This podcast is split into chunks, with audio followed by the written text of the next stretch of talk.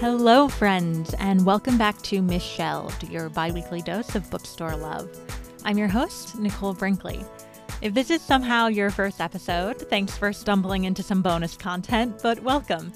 Normally, every two weeks, I introduce you to an independent bookseller in conversation with an author they love.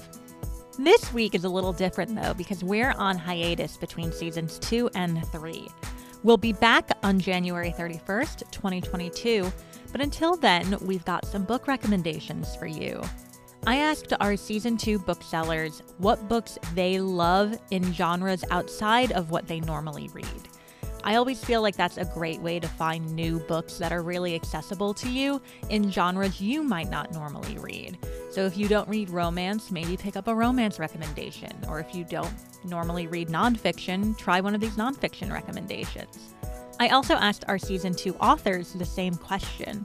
If you want to see their responses, you'll have to head over to our Patreon page. That's patreon.com slash nebrinkley. That'll be up in the next week or so if you're listening to this episode on the day that it goes live. They have some really good answers, so I hope you check it out. In the meantime, I'm going to stop talking and let our booksellers do what they do best give you amazing book recommendations. My name is Mariana. I am the bookstore manager at Savoy Bookshop and Cafe in Westerly, Rhode Island. And a genre that I don't typically read too much is just literary fiction. And I'm doing a little bit of a throwback to one I loved a few years back, which is The 12 Lives of Samuel Hawley by Hannah Tinti that came out in 2017. And it is a story about a father and his daughter. And it's the story of them just trying to exist and live. His daughter Lou kind of growing up and going through just teen angst, and also his past potentially catching up to them. So you learn about these 12 scars from bullets on his body, and as the story goes on, you get kind of the story of each of those. And it is just a wonderfully written book. And it was a book that made me realize I find stories about fathers and daughters fascinating and it is probably because I grew up with two moms, which I think is hysterical. but a good book that really highlights that relationship, I think, can be really special. And I don't know too many more that do that in a way that doesn't get creepy or just gross. But this one is just very much a relationship where they're really looking out for one another. And it's just a good story. And I haven't gone to read a lot of adult fiction in the last few years because I was managing a children's bookstore. So that's my throwback. All right. My name is Reed Davidson. I'm an assistant manager at Harvard Bookstore in Cambridge, Massachusetts. And I don't typically read adult literary fiction, but I would like to recommend to you Archive of Alternate Endings by Lindsay Drager by Dzanc Books, D Z A N C Books.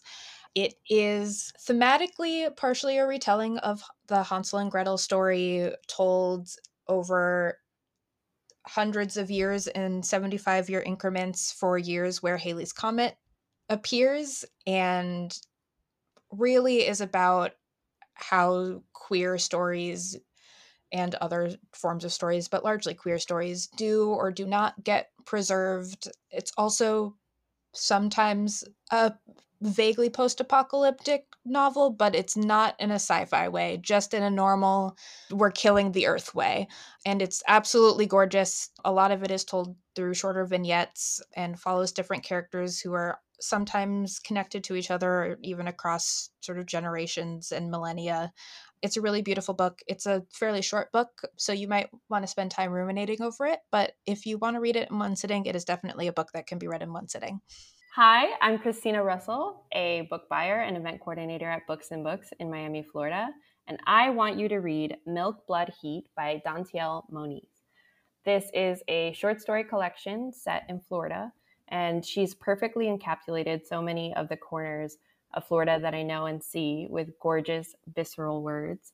She explores Black girlhood and womanhood in this corner of the South in what I think is a really illuminating and powerful way. And these stories are just so thoughtful and submersive um, and subversive. And it's a beautiful, beautiful, beautiful book.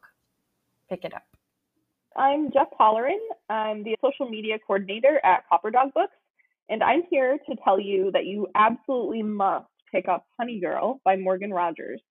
It is a coming of age story and contemporary romance about a girl who feels lost because her life always goes according to a plan, maybe not her plan, but her dad's plan, until suddenly it doesn't. And she is forced to realize that you can still live your life without a plan. And it is perfect for anyone, any millennial who's struggling with the existential terror of, oh my God, I have no idea what I'm doing and I'm trying to figure it out as I go. It is perfect for any lonely creature out there who is feeling lost, and I cannot recommend it enough. Hey y'all, my name is Abby. I'm from the Briar Patch in Bangor, Maine, and today I want to tell you about a newer romance called Honey Girl. I'm not normally a romance reader, but COVID has definitely made me want to read books that will definitely have happy endings. And Honey Girl is just a beautiful story about Grace Porter, who has gone on a girls' trip to Vegas and woken up one morning and realized she married a random lady the night before. And it is a beautiful story about identity and love and just being fresh out of college and not knowing what you're going to do with your life. I cannot recommend it enough. Hi, my name is Cassie. I'm the School and Children's Events Coordinator at Wellesley Books in Massachusetts, and I really, really think you should read Honey Girl by Morgan Rogers. Honey Girl is a soothing balm, a coming of age sapphic romance for the nearly 30 somethings about stargirls and earthgirls, lonely creatures, found queer families, girls who have to fight for their place in the world, and the ones who love them. If this past year has beaten you down and you're looking for a gentle hug, this is the book for you. Hi, this is Claire Benedict at Bear Pond Books, and the book I read recently that's a little bit outside of my usual genre, which is fiction and more fiction, is Good Talk by Mira Jacob, which is a graphic memoir. Those are two genres I don't read very much of, but this book I just loved. It's called A Memoir in Conversations, and it's by an Indian American woman who is confronted around 2016 with talking about race to her nine year old son. She is married to a Jewish man and she has this mixed race child who's asking her a lot of questions about race. And it's a lot of things that she hasn't thought about and hasn't talked about herself. And in the era of Donald Trump, is having to confront that now that she has a little brown boy of her own. Again, it's funny taking a serious subject, making it funny. It's really kind of heart wrenching. It's very warm. It's very honest, and I highly recommend it. The graphics are really engaging. It uses photography and drawing, and she did all of the illustrations herself. So that's Good Talk by Mira Jacob. Hi, I'm Erica Watkins. I work at Green Apple Books on the Park in San Francisco, California. And I recently got into reading inspirational memoirs. And the first one that really spoke to my heart was Dusk Night Dawn by Anne Lamott. Anne Lamott is local to the San Francisco Bay Area.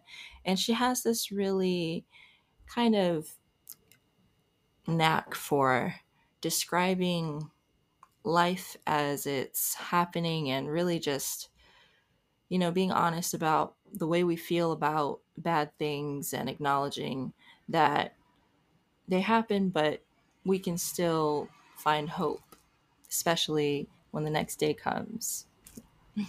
that would be Dusk Night Dawn by Anne Lamott.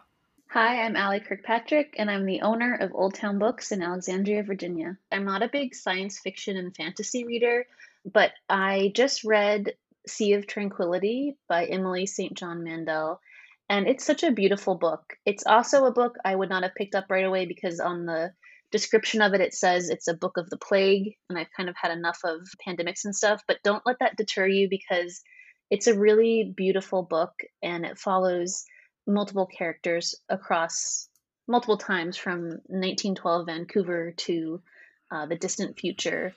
And it deals with a lot of themes, and she's just an amazing writer. I have two young kids, and it just really captures um, the sort of intersection of like love and fear and trying to protect people you love. And it's a special book, and it's not a bummer. And I would suggest it for those reasons. um, so it comes out in April of next year, so you can pre-order it now. And yeah, I highly recommend it. And we close the chapter on another episode.